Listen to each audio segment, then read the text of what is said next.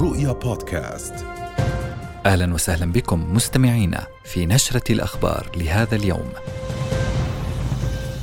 في تاسع أيام الحرب أزيد من 2450 شهيدا في غزة والمقاومة ترد العدوان برشقات صاروخية. تغريبة جديدة تهبط على الغزيين والقطاع الطبي على سرير الإنعاش. بتوجيهات ملكية المستشفى الميداني العسكري في غزة باق والأردن يصف العدوان بجريمة حرب.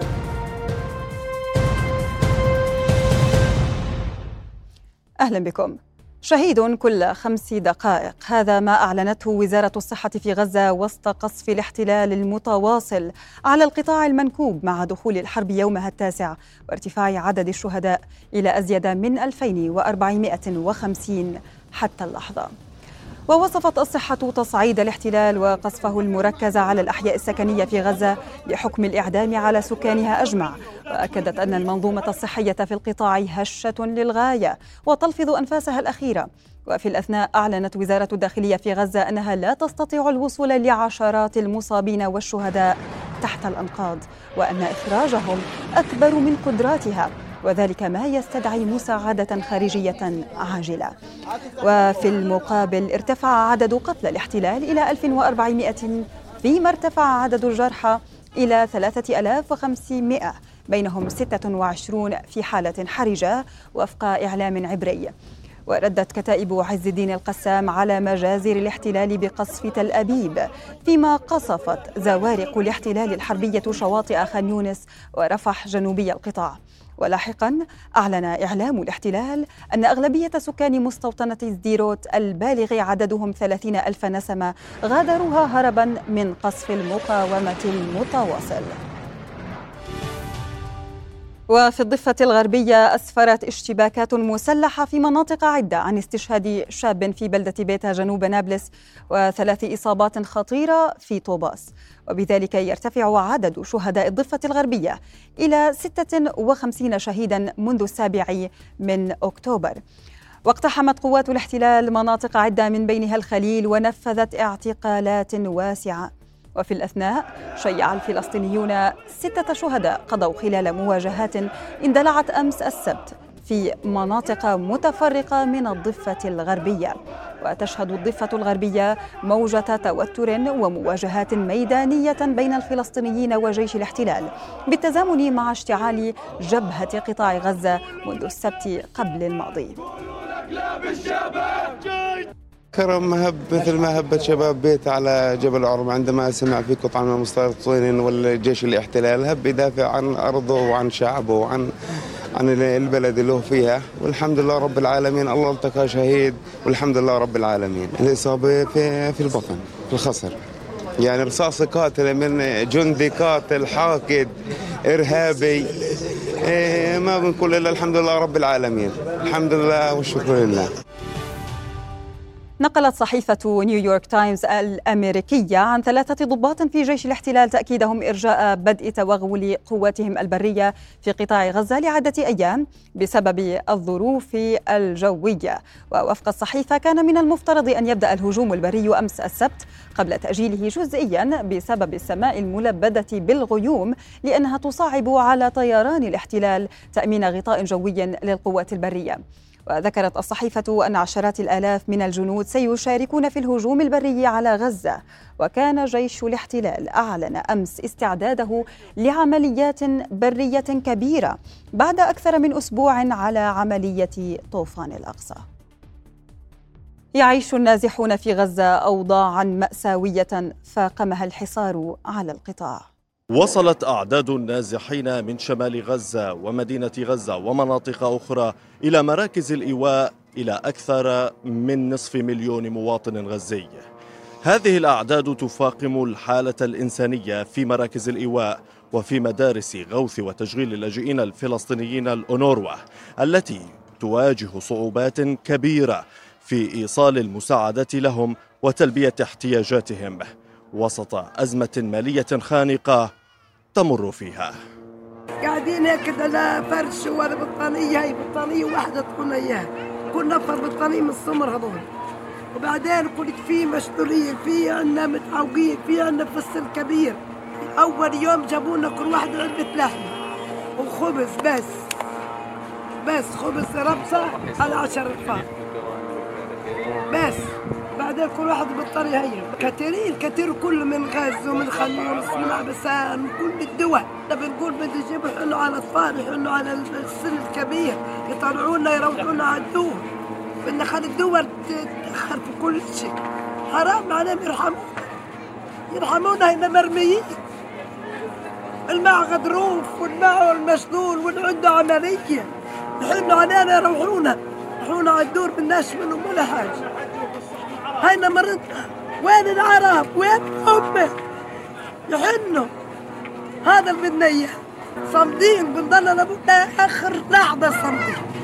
بس يشوفوا لنا حل يشوفوا لنا حل نروع دورنا. لا حمام ولا غسول ولا عدة ولا ملابس ولا إشي. إن شاء الله نضلنا صامدين. إن شاء الله. والله دول يما والله يما بدينوا كل ال... كل الدول العربية والإسلامية بالدين العمل هذا اللي صار قبل من أول. خلعوا الشجر قتلوا البني آدمين قتلوا الأطفال قتلوا أمة لا إله إلا الله قتلوا الإسلام. ما حد دارهم. وضع سيء للأمانة بالمرة حسيت فترة والثانية بقى في القلب عندي. فيش خدمات حتى الوكالة نفسها. وكل ناس. ما فيش عندهم ثقة ولا إسلام ولا الوكالة نفسها ضروها بحال هي بترجع يهود برضو الثانية. بلغوا يما اخلوا بلغوا إنه المناطق الحدودية كلها تخلي خنيس. حوالي سبعة أيام اليوم من أول يوم الحدث. من أول يوم الحدث. وتبقى الخشية لدى هؤلاء النازحين من أن تستمر هذه الحرب لأسابيع أخرى. قدرتهم ستستنزف بشكل أكبر من ذلك ومشاكلهم الإنسانية ستتحول إلى كوارث. من الممكن أن تكون وباءات صحية تدمر حياتهم. غاز العلول رؤيا قطاع غزة. وردنا قبل قليل بأن منزل زميلنا المراسل غازي العلول وأهله تم قصفه من قبل قوات الاحتلال ولكن لله الحمد فهم نجوا وسالمين. أوقع حزب الله قتلى وجرحى وأصاب دبابتين وناقلة جند في استهداف ثكنة حنيتة الإسرائيلية بالصواريخ كما هاجم خمسة مواقع للاحتلال على طول الخط الحدودي بالأسلحة الرشاشة وفق تصريحاته. فيما تحلق مقاتلات الاحتلال فوق مناطق القطاع الغربي جنوبي لبنان. إلى ذلك أعلن وزير وزير دفاع الاحتلال يواف جالنت أن حزب الله سيتحمل ثمنا باهظا إذا اختار طريق الحرب. ليس سرا أن ما يقلق كيان الاحتلال ومنذ اليوم الأول من الاحتدام العسكري مع المقاومة الفلسطينية هو إمكانية اشتعال الجبهة الشمالية مع حزب الله الذي من شأنه تغيير قواعد اللعبة وعلى لسان إعلامه جاءت تحذيرات من نتائج قاسية سيجرها استهداف أفيفيم فنصف جيش الاحتلال يرابط على الحدود مع لبنان في حالة تأهب قصوى وسؤال بات مطروحا في أروقة تل أبيب هل حزب الله اتخذ القرار في الدخول إلى المعركة؟ ربما الكيان نفسه ليس لديه الإجابة. إلا أنه بدأ بإغلاق طرق مؤدية لبلدات قرب الحدود مع لبنان معلنا إياها منطقة عسكرية مغلقة ودعوة لسكان منطقة الجليل الأعلى في الشمال المحتل باللجوء إلى مواقع آمنة والالتزام بها عقب سقوط قذائف صاروخية في مدينة نهاريا الساحلية المتاخمة لرأس الناقورة. ووسط توتر بات واضح المعالم بعد استهداف قوات حزب الله مواقع لجيش الاحتلال الإسرائيلي خمس مرات في غضون ساعات وتأكيدات من وقوع إصابات في صفوف الجنود في مستوطنة شتوله تبعه هجوم صاروخي مضاد للمدرعات على بلدة حدودية إسرائيلية واستهداف الجليل الغربي بأكثر من عشرة صواريخ من الجنوب اللبناني. في المقابل رد جيش الاحتلال بإطلاق قنابل فسفورية في محيط بلدة ظهيرة وعيت الشعب كما قصف محيط عدد من البلدات في القطاع الغربي.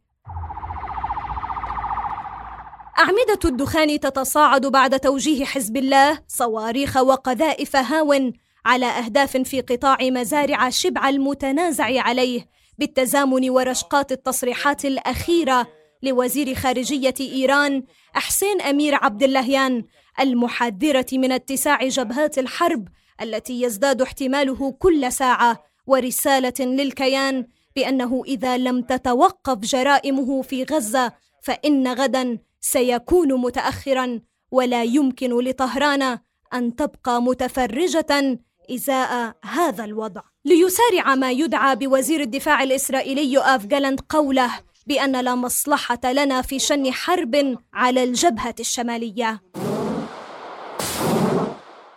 إذا جميع السيناريوهات طرحت على الطاولة. إذا لم تتوقف أمريكا وإسرائيل عن هذه السياسة فلا يمكن وقف نطاق الحرب واستمرار العدوان وغياب الحل السياسي. يصبان الزيت على النار وقد تخرج الأمور عن السيطرة وتفتح جبهة لا يمكن ردمها. ينضم إلينا الآن من لبنان مراسلتنا جوانا نصر الدين. أهلا بك جوانا. كيف كان اليوم؟ هل هناك قصف متبادل ضعينا في آخر التطورات؟ نعم مساء الخير رفاه أبدأ من من ما يجري في هذه اللحظات أو منذ أقل من دقيقة. المروحيات الإسرائيلية تنفذ غارتين على موقع بلاط جنوب لبنان قرب موقع للجيش اللبناني. سبق ذلك مهاجمة حزب الله موقعين مهمين في مزارع شبعة وتلال كفرشوبه بحيث حطم عناصر الحزب كل الكاميرات على طول الجدار من العديسي وحتى المطلي. وهذا التحول يبدو أن حزب الله يعتمد تكتيكا جديدا لتحييد قدرة التجسس عفوا والرصد لجيش الاحتلال على طول الحدود، إذا أردنا أن نختصر هذا اليوم بالترتيب الزمني نبدأ بأن المقاومة آه، صباحا ردت على استشهاد آه، أحد عناصرها واستهداف الإعلاميين واستشهاد مجاهدين باستهداف مباشر في شتولة وحققت إصابات مباشرة. بعدها بدأ الاحتلال بالتمشيط من موقع الراهب. آه، قبل أن تستهدف المقاومة ميركافا كانت تقصف بصاروخ موجه ودمرتها بمن فيها. كما أيضا تم استهداف دبابتين ومجنزره في موقع حنيفة. كانت تطلق قذائف باتجاه الأراضي اللبنانية. ومن ثم تم قصف أيضا موقع يفتاح الإسرائيلي وموقع ظهر الجمل. قبل أن آه، آه، تطلق صليه من الصواريخ باتجاه شمال فلسطين المحتلة. كما ذكرت تم استهداف خمسة مواقع للاحتلال والكاميرات المراقبة. بالخلاصة عشرة مواقع تابعة للاحتلال هوجمت تم تدمير ثلاث دبابات ومجندرة قصف بالصواريخ وتحييد كاميرات المراقبة عن موقع آه، آه، المصلي. هذه هي حصيلة هذا اليوم بطبيعة الحال. تخلله اشتباكات تخلله استهداف لأماكن سكنية. هناك بعض الجرحى جراح أجراحهم طفيفة من آه، المدنيين. النجم الأبرز كان اليوم بالصواريخ هو الصاروخ المضاد للدروع الذي قصفه حزب الله. في المقابل تبنت حركة حماس إطلاق 20 صاروخ من لبنان من خلال آه، آه، عناصرها. آه، هذا هو باختصار كل ما جرى اليوم. في هذه الأثناء كما ذكرنا هناك قصف لموقعين بالقرب من موقع للجيش اللبناني. قوات يونيفيل التي كنا تحدثنا عنها قبل قليل بأنها لم تصدر أي بيان اليوم. قبل قليل أعلن ناطق باسمها أن المقر العام لها في النقوره أصيب بالصاروخ. يعملون على التحقق من مصدره. لم يكن جنود حفظ السلام آه، في الملاجئ في ذلك الوقت ولحسن الحظ لم يصب أحد آه، بأذى. وأكدت يونيفيل أنها تواصل العمل مع السلطات اللبنانية وأيضا مع الاحتلال على جانبي الخط الأزرق لتهدئة آه، الوضع. ولكن على الرغم من كل الجهود لا يزال التصعيد العسكري مستمرا ختم بيان اليونيفيل اذا هذه هي التطورات طيلة النهار على جبهة الجنوب اللبناني. مراسلتنا من لبنان جوانا نصر الدين شكرا جزيلا لك. أنتقل الآن إلى فلسطين حيث مراسلنا حافظ أبو صبرة بالتحديد من نابلس. أهلا بك حافظ. للأسف حافظ يعني تم قصف منزل الزميل غازي هو بحالة جيدة. ولكن لتعذر وجوده معنا اسمح لي أن أسألك عن الأوضاع في غزة اليوم. نعم رفاه يعني آه الحمد لله عائلة الزميل غازي بخير وذهب للاطمئنان عليها وطمأننا زوجته وابنته تهاني بكل خير الحمد لله وغازي بكل خير. ولكن آه الاحتلال يواصل آه يعني إطلاق الصواريخ والغارات صوب المنازل التي يقطنها المدنيين في مختلف أنحاء قطاع غزة. ويعني هذه المجازر المتواصلة التي آه لا تلقى سوى الإدانات وعلى مستوى ضيق حتى في العالم.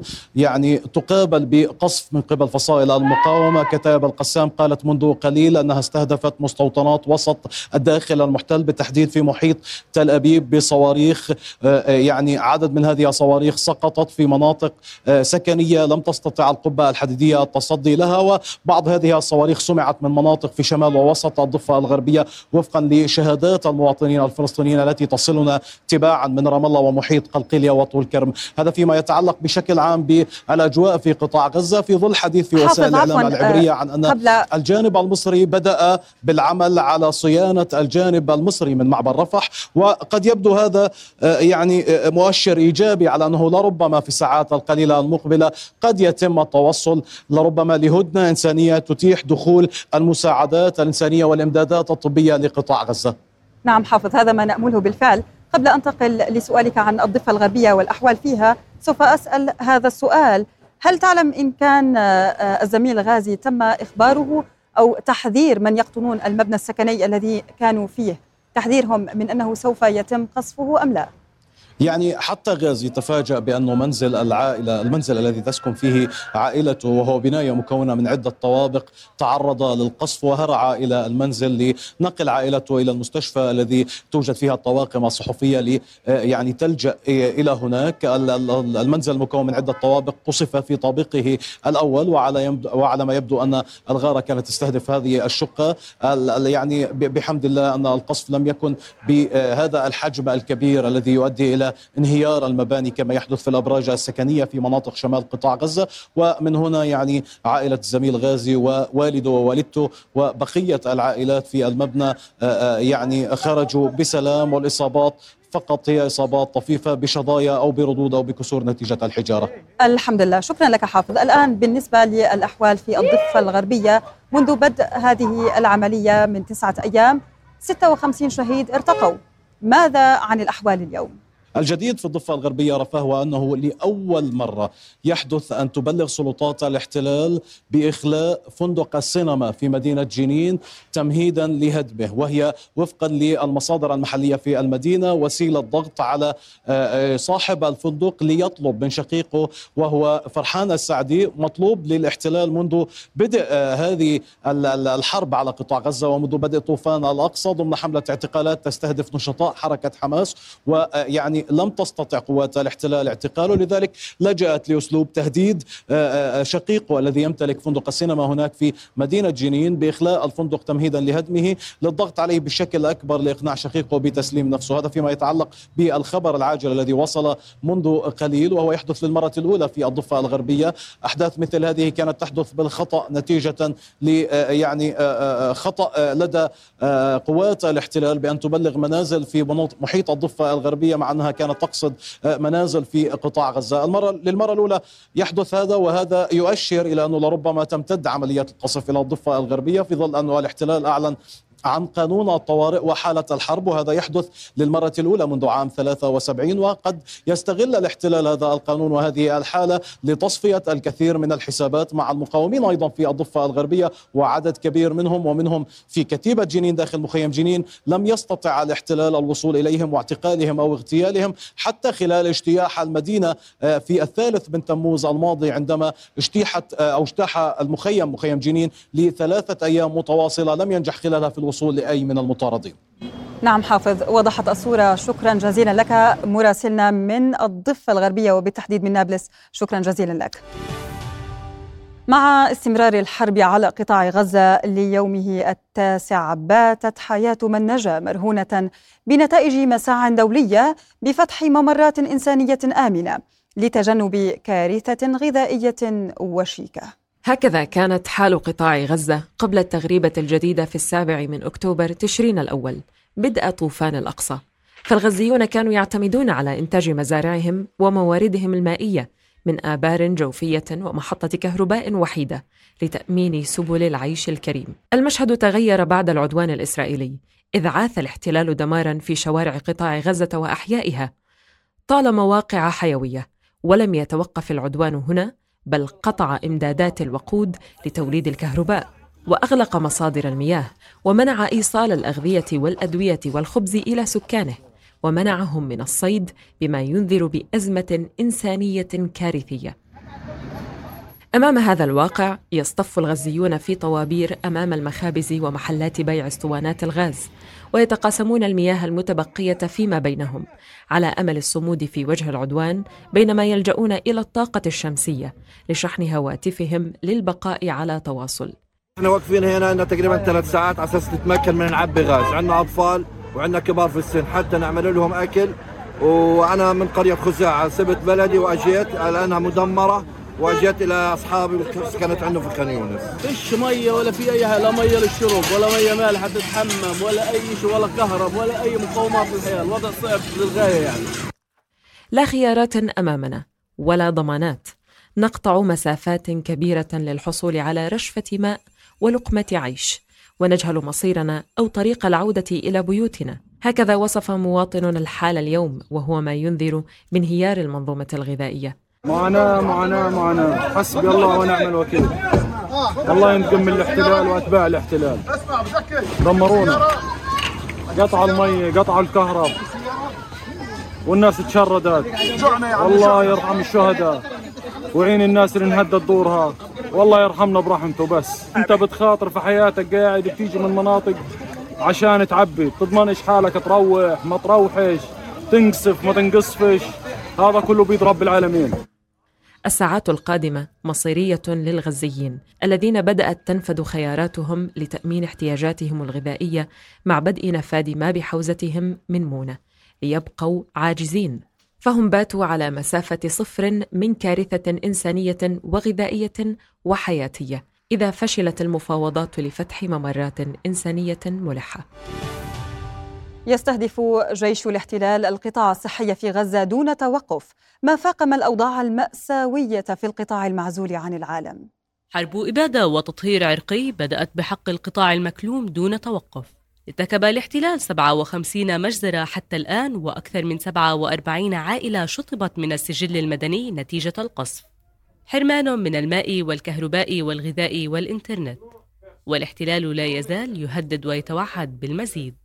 للأسف الشديد إسرائيل وبدعم مطلق من الولايات المتحدة وتأييد مؤسف من دول غربية كثيرة تنفذ أربع عمليات خطيرة ضد الشعب الفلسطيني نزع إنسانية الفلسطينيين عقوبات جماعية ضد كل الفلسطينيين تطهير عرقي ضد أبناء وبنات شعبنا في قطاع غزة وإبادة جماعية وهذا هو التفسير الوحيد للإجرام الذي تقوم به إسرائيل. أي تراجع الآن أي تراجع فلسطيني أو عربي أو دولي الآن أمام إسرائيل سيعني تصفية قضية الشعب الفلسطيني وهذا ما خططت له إسرائيل عبر التطبيع مع بعض الأطراف العربية. أما القطاع الصحي فيواجه خطر الانهيار الكامل. مئات المرضى بحاجة لغسيل كلى لا يستطيعون الحصول عليه. وأطفال يموتون بالحاضنات نتيجة انقطاع الكهرباء في المستشفيات. جرحى يفترشون الأرض بعد أن امتلأت الأسرة وجثامين وضعت في ثلاجات حفظ الأغذية بعد أن امتلأت ثلاجات الموتى. مرضى آه، غسيل الكلى فإنهم يفتقرون تماما إلى هذه المعالجة وعددهم 1034 مريض وهذه مشكلة قائمة بحد ذاتها لأنه أولا لا يستطيعون الوصول إلى المستشفيات وثانيا هناك هناك نقص في أدوية آه، غسيل الكلى. آه، المشكلة في الدفن أنه مش متوفر جدا لأنه من كتر القصف فيش فرصة صغيرة بدون قصف أنهم يروحوا يدفنوهم. إضافة أنه في مجموعات من الشهداء آه، في مجموعات من الشهداء آه، لا يوجد أساميها ولا غير متعرف عليها. وبالتالي هي تشكل أيضا مشكلة. والله يعين شعبنا والله يعين أبناء شعبنا لأنه فعلا الوضع مأساوي فوق ما نتصور جميعا. وبينما يفترش آلاف المواطنين المشردين ساحات المشافي التي تضيق ممراتها الداخلية بالشهداء والجرحى. يواصل الاحتلال استهداف المشافي ومركبات الإسعاف بالصواريخ. فيما يرفض الأطباء مغادرة المستشفيات المهددة بالقصف. حتى بعد تلقي بلاغات رسمية من جيش الاحتلال تطالبهم بإخلائها. من فلسطين المحتلة آية الخطيب رؤيا. كأي حرب تخوضها فلسطين مع الجيش الغادر.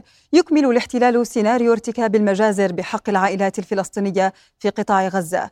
وسط دعم دولي خجول وغياب وإهمال في تطبيق القوانين الحقوقية الدولية بحق الفلسطينيين الذين عانى منه وعانوا من هذا منذ الأزل.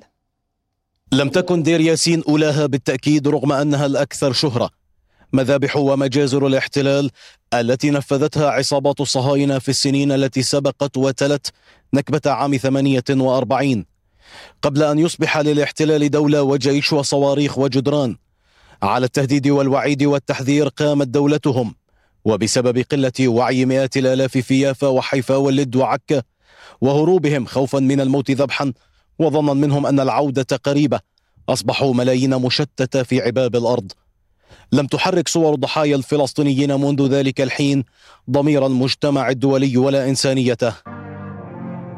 لا دير ياسين التي قتلت فيها عصابات الأرجون وشتير أكثر من 350 طفلا وامرأة ومسنا حركت المجتمع الدولي. ولا حتى مذبحة طنطورة التي قتل فيها مجرمو العصابات الصهيونية. أكثر من 200 فلسطيني حركته أيضا. حتى مجزرة قلقيلية التي نفذها الجيش والمستوطنون عام 56 وقتلوا فيها 70 فلسطينيا لم تحرك المجتمع الدولي. ولا حتى مجزرة خان يونس على مرحلتين قتل فيهما أكثر من 600 فلسطيني مدني عام 56 حتى مذبحة كفر قاسم الشهيرة لم تحرك المجتمع الدولي. المشاهد المؤلمة لضحايا مذبحة صبر وشتيلة عام 82 لم تحرك هذا المجتمع ولا مذبحة المسجد الأقصى عام 90 ولا مذبحة الحرم الإبراهيمي الشريف عندما قتل المتطرف بارخ جولدشتاين عام 94 المصلين الخاشعين. مجزرة قانا الأولى عام 96 لم تحرك هذا المجتمع الدولي كما لم يتحرك عند وقوع مجزرة قانا الثانية عام 2006 مشهد محمد الدرة لم يحرك المجتمع الدولي. المذابح خلال الانتفاضتين الأولى والثانية وخلال اجتياح جنين ونابلس عام 2002 لم تحرك المجتمع الدولي. حرق الطفل محمد أبو خضير حيا في القدس لم يحرك المجتمع الدولي. وحرق المستوطنين لعائلة دوابشي وهم نيام جنوب نابلس لم يحرك المجتمع الدولي. كل المجازر التي ارتكبها الاحتلال خلال عدوانه على قطاع غزة أعوام 2008 و2012 و2014 و2019 و2021 حتى العام الجاري لم تحرك المجتمع الدولي. 75 عاما وما قبلها من المذابح التي ترتكب بحق الفلسطينيين. 75 عاما من الدم المسفوك على عتبات المؤسسات الأممية والقانون الإنساني. وأمام أعين المجتمع الدولي لم تحركه من مكانه. 75 عاما من اقتحامات العصابات الصهيونية والجيش الإسرائيلي لقلوب الفلسطينيين وضربها في مقتل لم تحرك ضمير العالم. هذا العالم الذي تحرك بعد السابع من أكتوبر بموجب سياق مضلل. العالم الذي لم يشاهد صور وحي خيال نتنياهو تغلغلت في أحاسيسه. لكن عندما ظهرت حقيقة ماثلة أمام عينيه في غزة تؤنب حسه الإنساني وتسأل فيما قتلت عاد ليغفو مؤكدا بأن للكيان المسمى إسرائيل الحق في الدفاع عن نفسه أمام ماذا؟ أمام أحلام أطفال القطاع المجرمة أحلامهم بالحرية حمراء لكنها تدق كل باب وتسأل كيف مات الإنسان فيكم؟ ما زالت قوى وحركات حزبية وشعبية تنفذ وقفات منددة بالعدوان الإسرائيلي على قطاع غزة مطالبة بدعم المقاومة الفلسطينية. وتنفذ في هذه الأثناء عدة وقفات في العاصمة عمان. وللمزيد ينضم إلينا من منطقة الرابية في العاصمة عمان مراسلنا إسماعيل السلاوي أهلا بك إسماعيل. وقفات متواصلة منذ بدء العدوان على غزة. ما جديد مطالب المتظاهرين من حولك إسماعيل؟ بالفعل رفاه هذه الساحة آه، ساحة الكالوتي في الرابية لم آه، يعني تفترق أو لم آه، أو منذ اليوم الأول منذ السابع من أكتوبر وخاصة عند ساعات المساء دائما المتظاهرين في هذه الساحة التي يس- يسمح لها أو يسمح الأمن العام للمتظاهرين بالتجمهر بها وهي تبعد عن سفارة الاحتلال تقريبا 900 متر. هذه الساحة التي تعتبر ساحة أو المكان المركزي للتظاهر في كل عدوان إسرائيلي أو في كل آه، يعني جولة آه، آه، معارك ما بين المقاومة وما بين الاحتلال.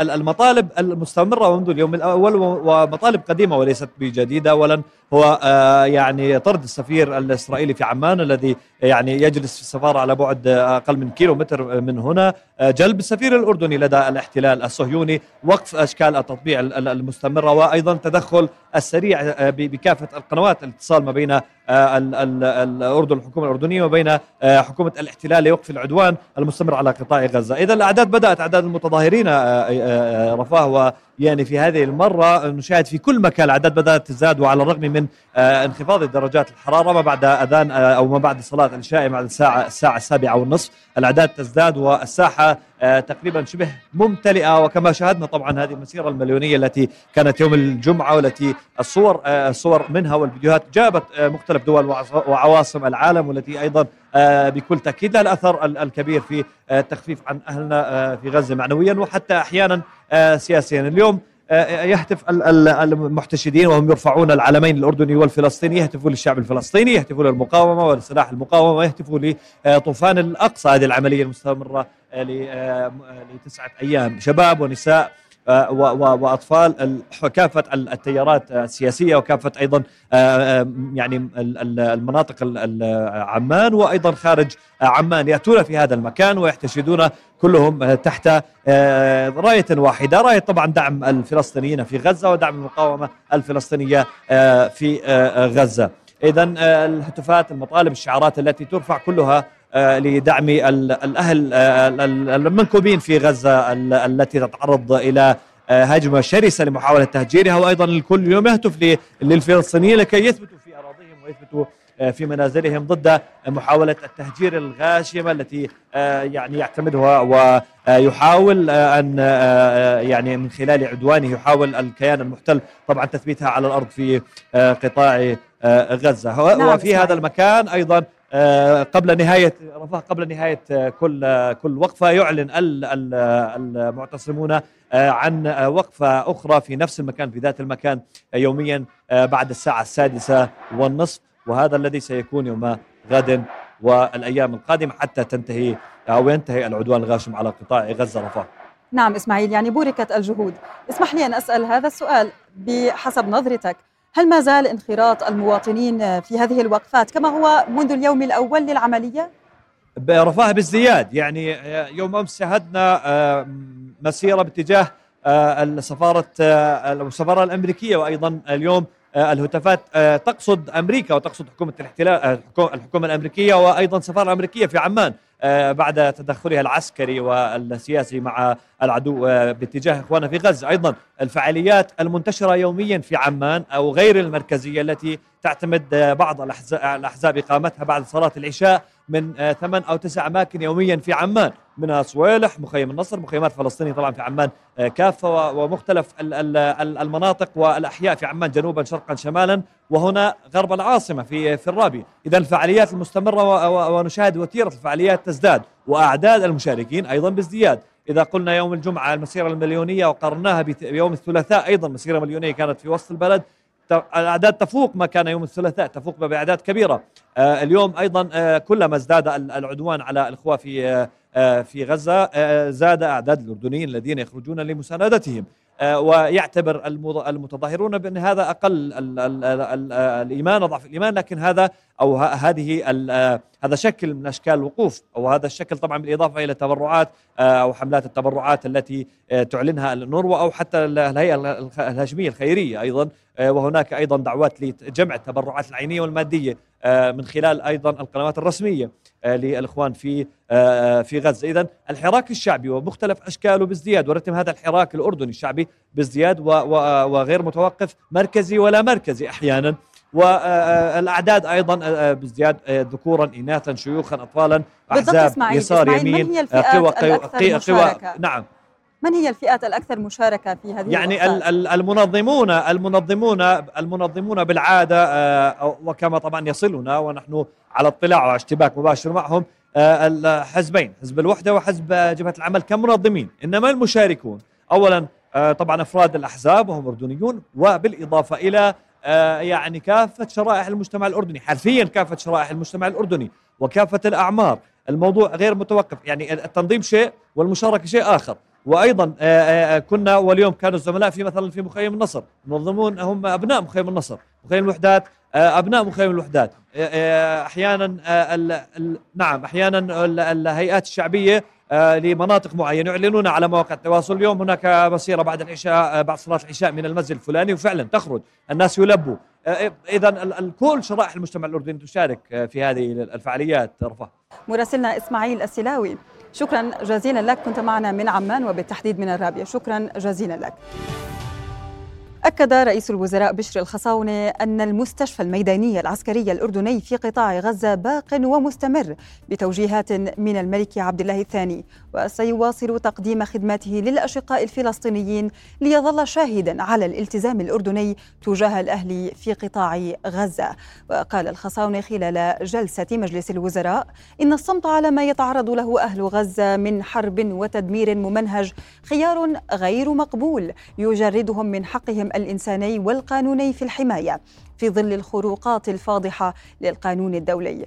وأكد الخصاونة أن الملك يسعى منذ لحظة التصعيد الأولى لبلورة جهد دولي بهدف وقف الحرب على غزة وتسهيل وصول المساعدات الإنسانية إلى الأشقاء الفلسطينيين. وبدوره دعا وزير الخارجية وشؤون المغتربين أيمن الصفدي المجتمع الدولي إلى إدانة قتل المدنيين الفلسطينيين كما دان قتل المدنيين الإسرائيليين. قائلا إن المعايير الإنسانية والقانونية يجب أن تكون واحدة من دون تمييز على أساس الهوية. واستهجن الصفدي في مقابلة مع إحدى الفضائيات اعتبار المجتمع الدولي منع الغذاء والدواء في أوكرانيا جريمة حرب وتغاضيه عن ذات الجريمة في غزة وحذر الصفدي من خطر توسع الحرب وجدد التأكيد على ضرورة السلام العادل على أساس حل الدولتين. دعما ومؤازرة للقضية الفلسطينية نظمت القوى الطلابية في جامعة العلوم والتكنولوجيا وقفة تضامنية لنصرة فلسطين واستنكارا للعدوان الصهيوني والجرائم الوحشية التي ترتكب بحق الغزيين. وتجمع المشاركون أمام عمادة شؤون الطلبة ورفعوا شعارات تندد بأفعال المحتل وأكدوا عبر إلقاء كلمات وخطب على أهمية الوقوف إلى جانب الفلسطينيين في نضالهم المستمر حتى نيل حقوقهم وإقامة دولتهم المستقلة. هذا الحشد وهذا الرباط اللي أنتم شفتوه وهاي الوقفة الداعمه لطوفان المقاومة. بنأكد فيها وبنوصل رسالة إحنا من خلال الطلاب لأهلنا في غزة. نحن مع جميع أنواع المقاومة مع جميع أنواع فصائل المقاومة. إحنا اليوم في هذا الحشد وفي هذا المكان. ويعني آه ما خرجنا في هذه الوقفة وما ظهرنا في هذا الظهور وما يعني كنا بهذه الأعداد وهذه القوة والصوت ما صدح وصل لفلسطين إلا نابع عن إرادة حقيقية فعلا موجودة عند الطلاب الأردني وخصوصا في طلاب جامعة علوم التكنولوجيا أنه فعلا لابد أن يكون في تحرك فعلي على مستوى الشباب سواء كان تحرك ميداني تحرك آه إعلامي آه نشر وتوعية عن القضية على مواقع التواصل الاجتماعي أو حتى تلبية للنداءات الموجودة بالشعب الأردني. الأردني بخصوص يعني إثبات مواقف. قررنا مثل باقي الشعب أنه نعمل وقفة تضامنية مع شعبنا في غزة. هذا طبعا أقل القليل. وأي شيء واحد بيقدر يقدمه بده يقدمه لهذه القضية خصيصا. وطبعا تكفي الوقفة إنه إحنا مش ساكتين لأنه سكوتك يعني رضاك عن اللي قاعد بيصير. وهذا أهم نقطة في الموضوع كامل. ضمن جهود شعبية أردنية لدعم غزة نظمت غرفتي تجارة إربد ومادبة حملتي تبرعات لنصرة أهالي القطاع المنكوب. وشملت التبرعات مواد تموينية وطبية ونقدية أشرف على جمعها الهيئة الخيرية الهاشمية. وتترجم هذه المواقف دعم أو تترجم دعم الأردن بكل السبل لأهل القطاع ورفضهم العدوان المستمر عليهم. في هذه المناسبة نهيب حقيقة بإخواننا أهالي محافظة مادبة أهالي الكرم وأهالي الجود واللي بيشوفوه حقيقة يعني آه، شيء صعب جدا اللي بيتعرضوا له إخواننا في قطاع غزة إنهم يبادروا بما تجود به أنفسهم حقيقة. آه، دوام حقيقة آه، في وتلقي المساعدات في الغرفة التجارية وحقيقة كنا على استعداد تام حيث أن هناك سيارة مجهزة تقوم حقيقة بجلب وأي آه، آه، تبرع عيني آه، لا يستطيع صاحبه أن يوصله حقيقة للغرفة التجارية. تبرعات بسيطة تبرعات عينية تبرعات مواد تموينية تبرعات مواد طبية وكلها راح تكون تحت إشراف الهيئة الخيرية الهاشمية. هبة طيبة وكان في يعني تبرعات سخية وهذا واجب على كل واحد يتبرع لأهلنا في غزة غزة الصمود آه، غزة تحارب عن الأمة العربية والإسلامية آه، هجمة شرسة آه، بإذن الله تعالى منتصرين وإحنا معهم. ياكوف جودو هو ناشط وأحد سكان التجمعات أو الكيبوتس القريبة من قطاع غزة وهو أيضا والد توم الذي توفي في أحداث السابع من أكتوبر. في جنازة ابنه صرح قائلا إنه يحارب الاحتلال مطالبا طياري الاحتلال بإسقاط القنابل في البحر بدلا من إسقاطها على غزة. في شهادة تعكس مدى فظاعة الاحتلال الإسرائيلي وانتهاكاته بحق القطاع والفلسطينيين. عندما تدفن ولدك الذي قتل في أحداث السابع من أكتوبر وتقول إنك ضد الاحتلال وضد حكومتك فأنت تفضح مدى الظلم الواقع على الفلسطينيين في غزة. على قميص مكتوب ننظر للاحتلال بأعيننا. أنا ناشط في مجال حقوق الإنسان أحارب الاحتلال وأتكفل بعبور الفلسطينيين إلى الأردن أو من غزة إلى إسرائيل. وأنا لن أتوقف سأستمر. وسأدعم ما يحدث في غزة هو كابوس إنه مستحيل. أنا أطلب من طيارين أن يسقطوا القنابل في البحر بدلا من أن تسقط على الناس في غزة. لقد طفح الكيل. ونعم أقول ذلك اليوم. على قميصه رسالة واضحة باللغتين العبرية والعربية. لمن يستطيع أن يقرأ ليس هذه الجملة فقط بل ما وراءها.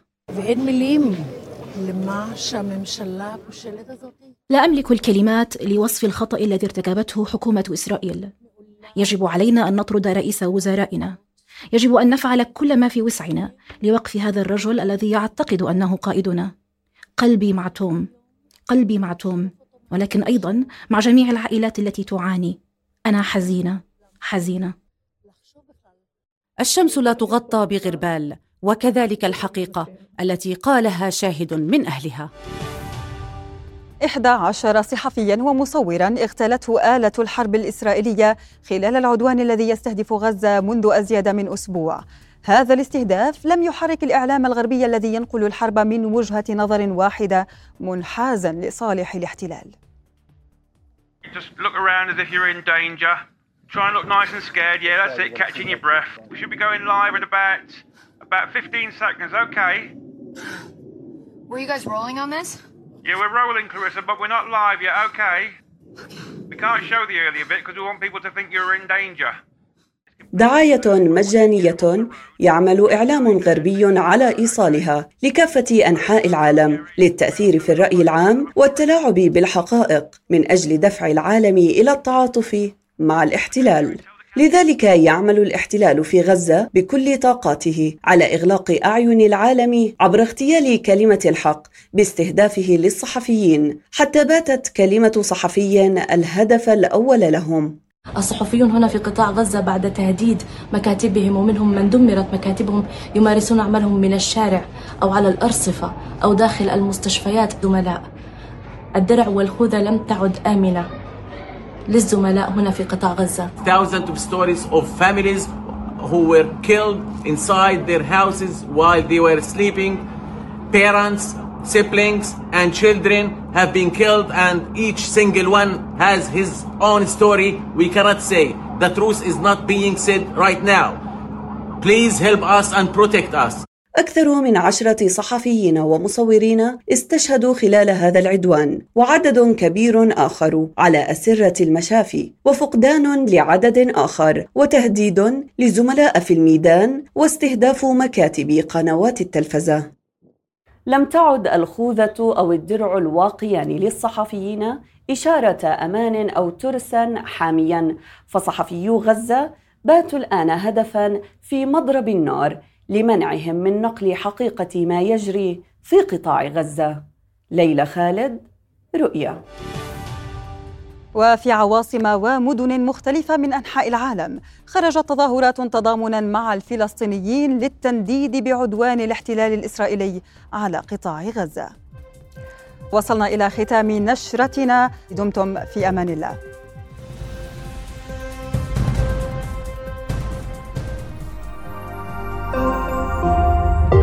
رؤيا بودكاست.